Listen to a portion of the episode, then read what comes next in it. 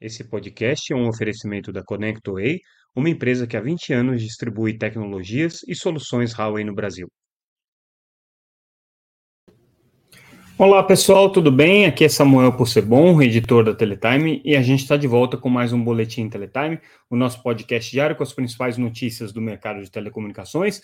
Hoje destacando o que a Teletime trouxe de mais importante nessa segunda-feira, dia 23, e vamos também falar um pouquinho mais sobre a semana. A gente já falou um pouco no nosso podcast dessa segunda, mas é, tem algumas coisas importantes, principalmente com relação à pauta da Anatel é, dessa semana, que está bastante extensa. Mas vamos começar com é, a reunião extraordinária da agência que acontece nessa terça-feira, agora dia 24, reunião super importante em que deve ser discutida é, a questão da regulamentação conjunta de postes é, que está sendo elaborada entre a Anatel e a ANEEL.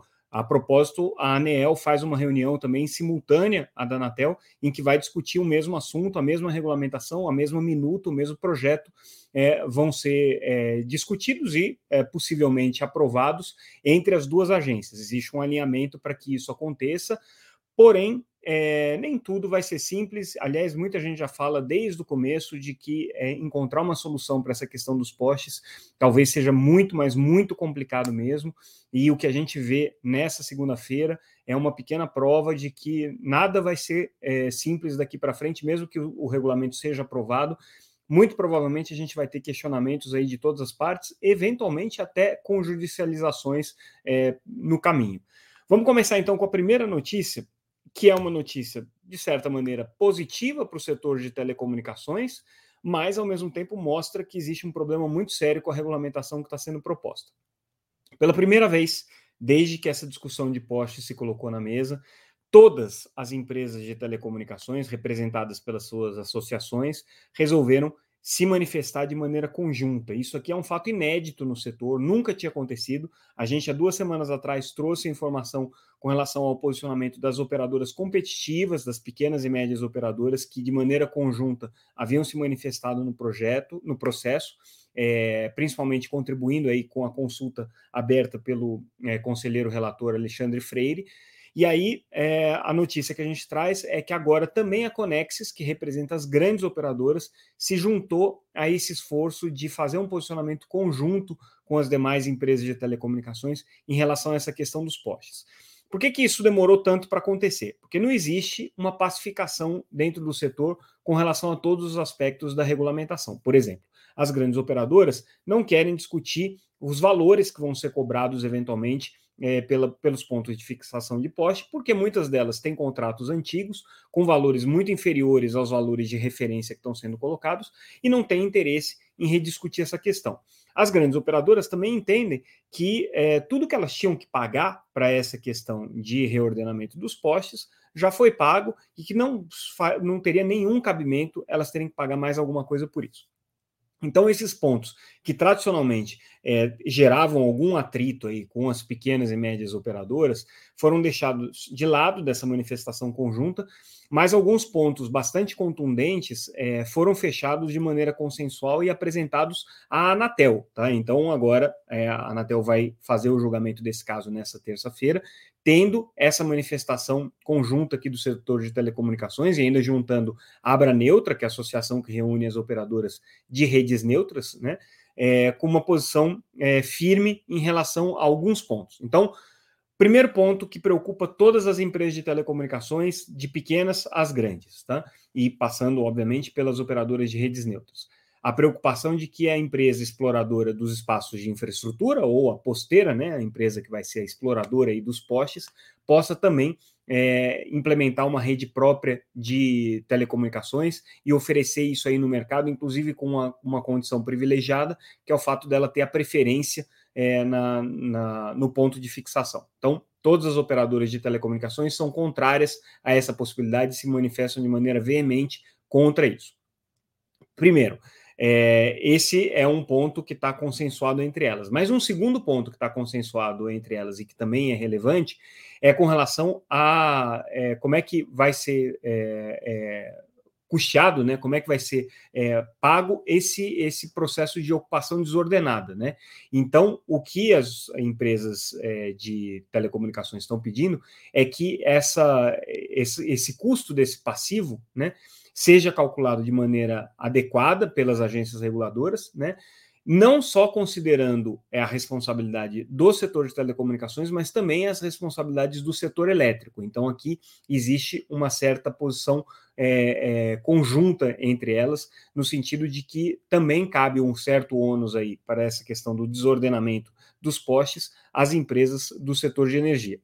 É, e também é, questionam aí de maneira é, consensuada a possibilidade de cobrança não só pelos pontos de fixação, mas também pelas, pelas caixas de emenda, pelas reservas técnicas que estão sendo colocadas nos postes e pelos equipamentos passivos que são instalados nos postes. Essa possibilidade está aberta na regulamentação conjunta e as empresas de telecomunicações entendem que isso não deve acontecer porque é, geraria um ônus maior aqui para as empresas de telecomunicações. Então, esses são os pontos que, de maneira geral, unem aí as empresas de telecomunicações. É, e é muito importante que, pela primeira vez, elas estão é, trazendo uma posição conjunta.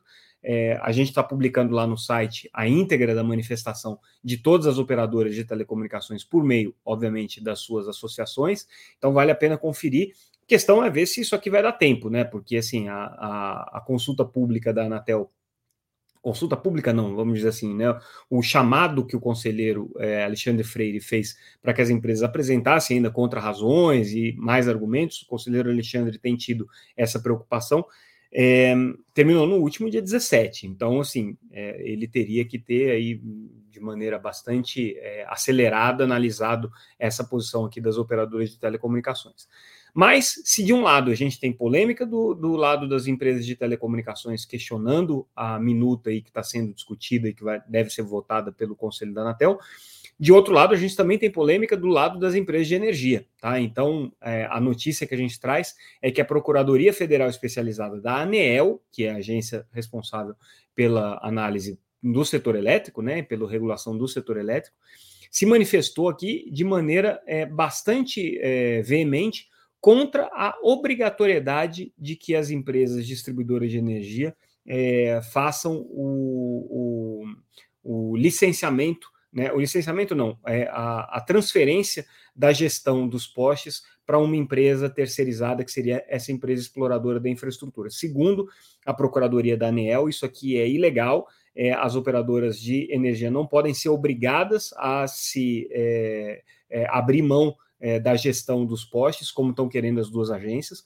A Procuradoria da ANEL, ela lembra que na consulta pública a expectativa era que fosse uma possibilidade né, de terceirização aí dessa gestão dos postes, e aí o que veio na minuta que está sendo colocada em votação pelos dois é, órgãos colegiados, tanto pela Anatel quanto pela ANEL, é uma obrigatoriedade. Então, a manifestação da Procuradoria aqui é muito dura nesse sentido, e isso deve causar aí na votação da ANEEL algum tipo de desconforto, porque, afinal de contas, né, foi uma provocação que foi feita por um dos é, relator, por um dos é, é, conselheiros da, da, da ANEL, no caso, na ANEL são diretores, né, não são conselheiros, que é o relator da matéria, o, o diretor Elvio Guerra, e é, a resposta da Procuradoria Federal Especializada junto à ANEEL foi justamente nesse sentido. Então, é, a, a, segundo a Procuradoria, a operadora distribuidora de energia tem sim o direito de explorar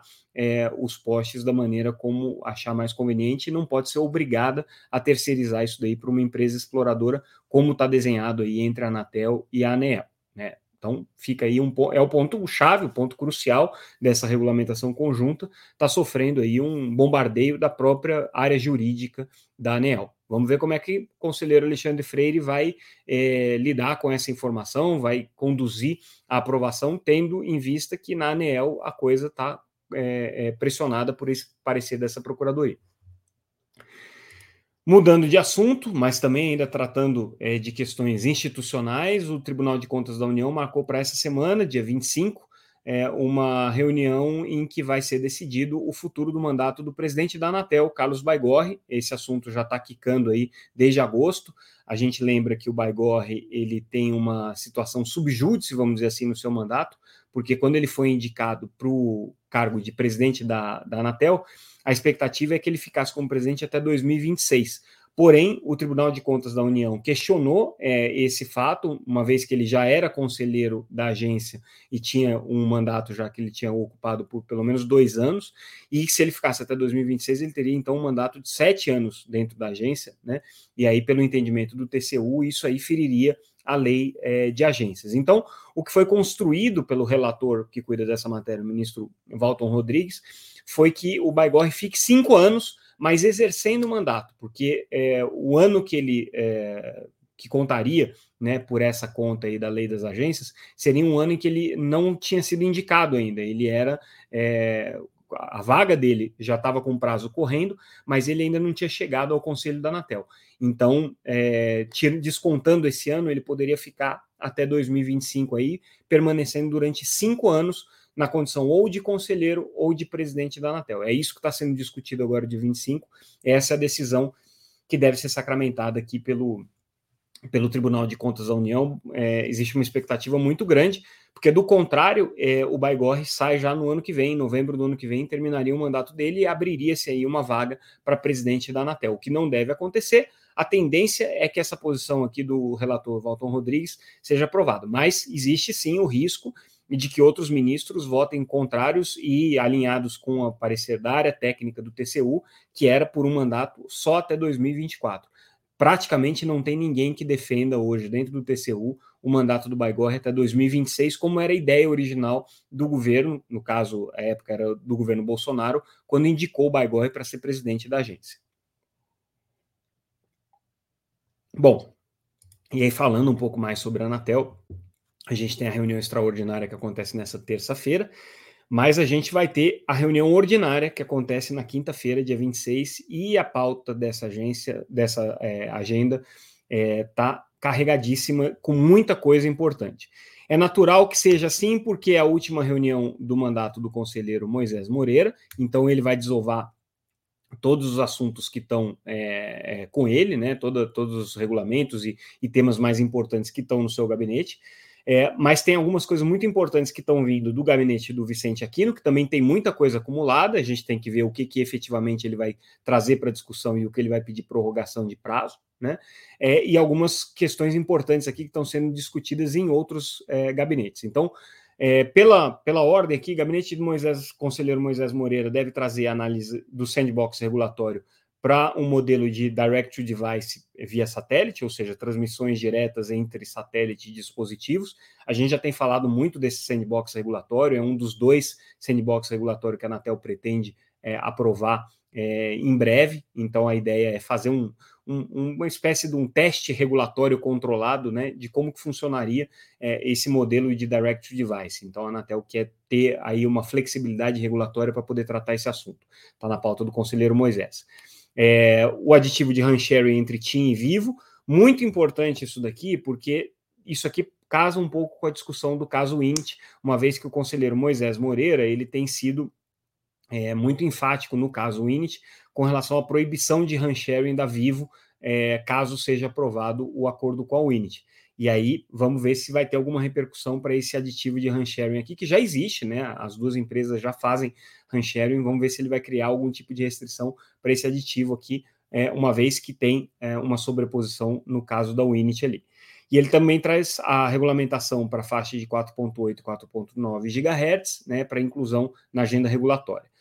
Na agenda do conselheiro Vicente Aquino, aí tem muita coisa importante. A reavaliação da regulamentação de mercados relevantes do PGMC, super importante para que o próprio Plano Geral de Metas de Competição possa ter uma nova consulta pública. Então, se ele trouxer isso aqui mesmo, vai ser é, uma, um, um, um tema com bastante repercussão aqui, muito impacto para o setor de telecomunicações.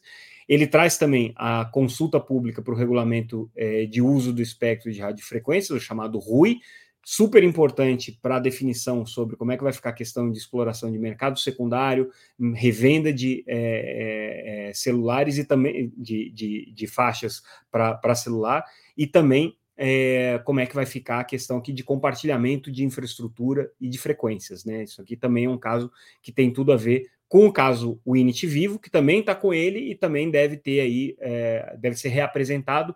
Vamos ver se ele vai pedir mais tempo para analisar. Ele já tinha é, trazido esse caso é, e pedido 180 dias, mas está na pauta novamente, então a gente tem que ver se, esse, se ele efetivamente vai trazer alguma novidade sobre esse caso Init Vivo aqui é, e vai votar, botar ele para votação.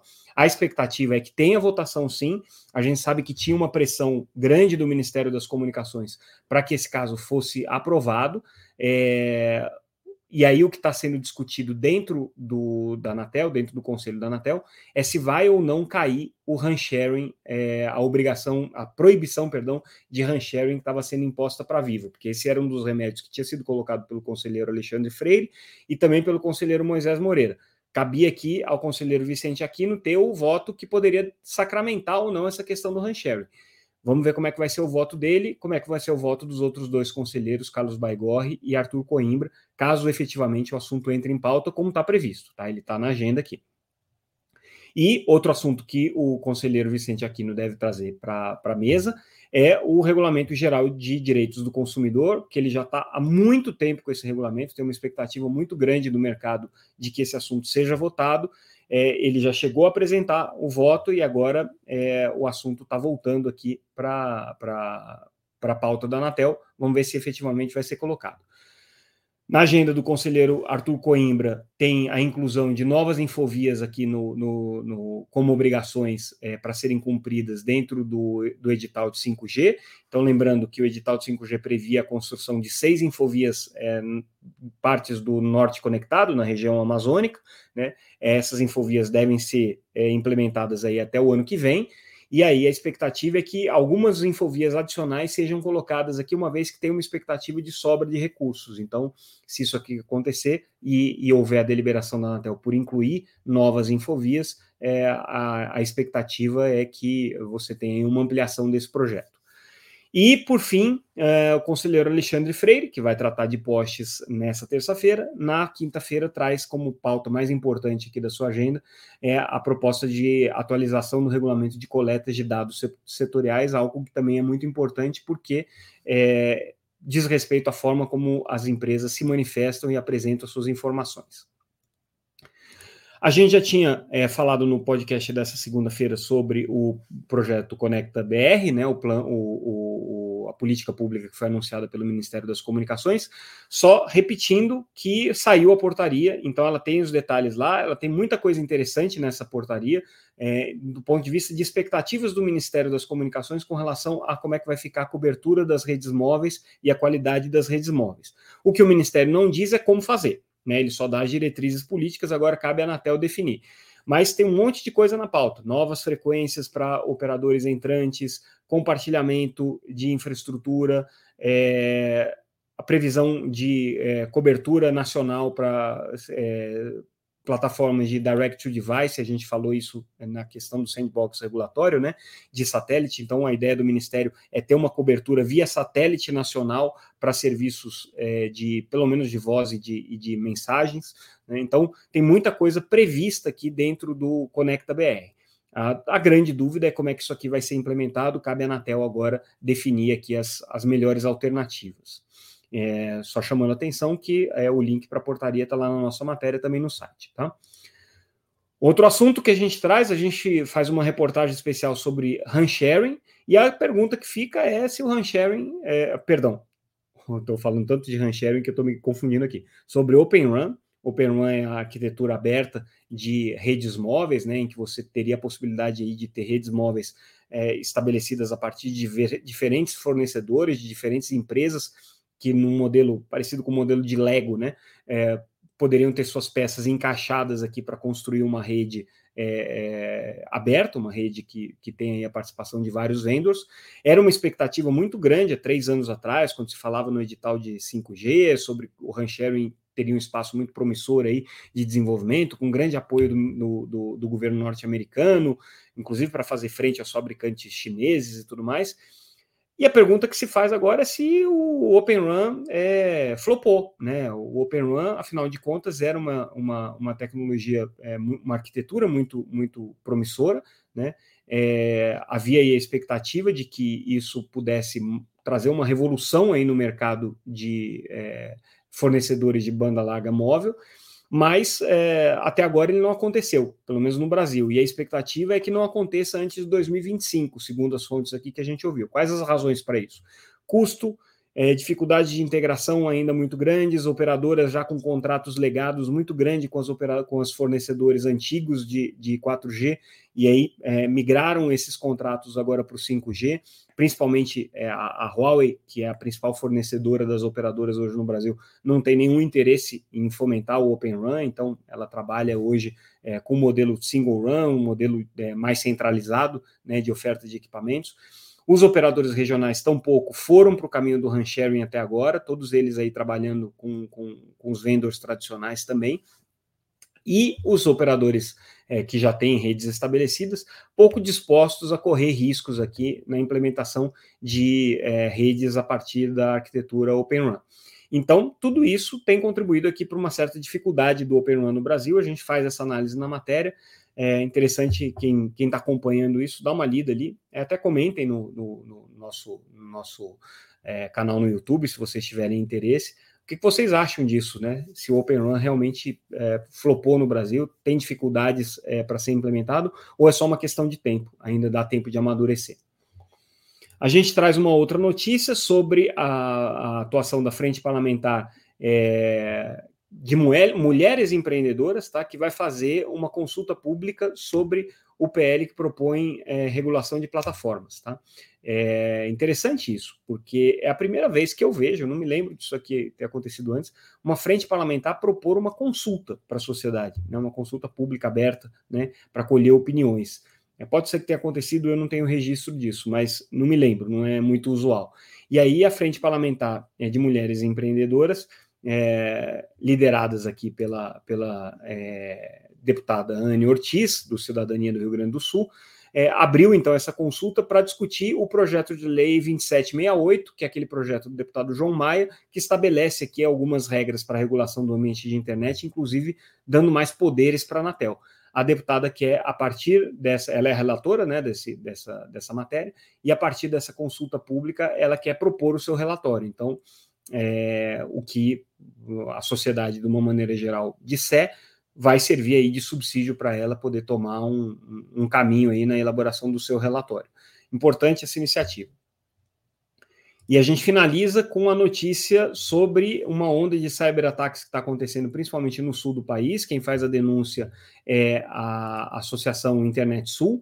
É, o que está acontecendo lá é que parece que os operadores do sul do país têm sido alvo preferencial aí de ataques de negação de serviço, né, de DDoS, e é, a causa para isso está muito relacionada ao conflito no Oriente Médio, principalmente as manifestações é, pró e contra é, Israel e Hamas, é, e o que está acontecendo é que provavelmente é um, uma, uma ação orquestrada internacional contra o Brasil, especificamente pelas posições que o Brasil tem assumido nessa questão, né, até estando à frente aí do Conselho de Segurança da ONU, né, e tem se manifestado e, e, e procurado chegar a uma solução consensual para isso, mas é, para os hackers que estão promovendo esse ataque, parece que tem sido uma posição é, é, que eles não concordam e por isso mesmo colocaram o Brasil na mira.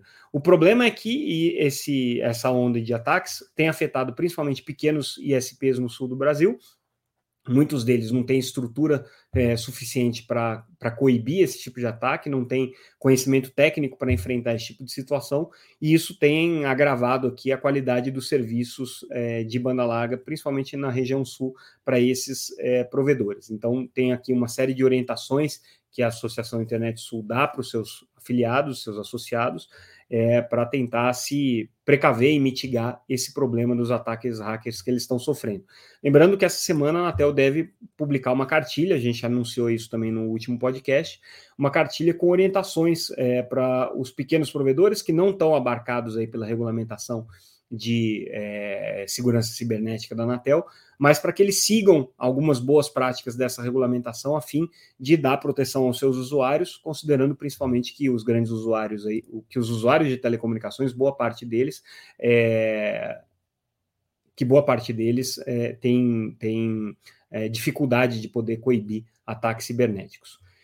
E com isso, pessoal, a gente encerra o nosso boletim de hoje. Ficamos por aqui. Amanhã a gente volta com é, certamente né, os resultados aí da reunião é, da, da Anatel e da ANEL com relação ao regulamento conjunto de postes, um assunto que vai ser super relevante. É, outras notícias também do Congresso devem acontecer, enfim, vamos ter aí algumas matérias é, exclusivas e importantes que a gente está elaborando, elaborando também. Então fiquem ligados no nosso podcast. Amanhã teremos novidades aí na nossa, na nossa programação.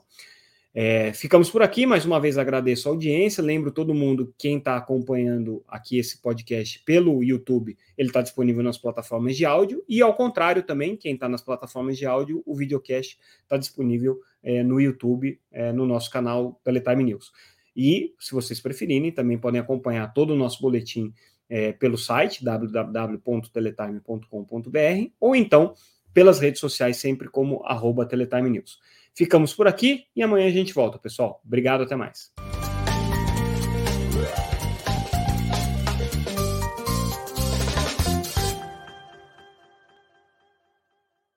Esse podcast é um oferecimento da ConnectWay, uma empresa que há 20 anos distribui tecnologias e soluções Huawei no Brasil.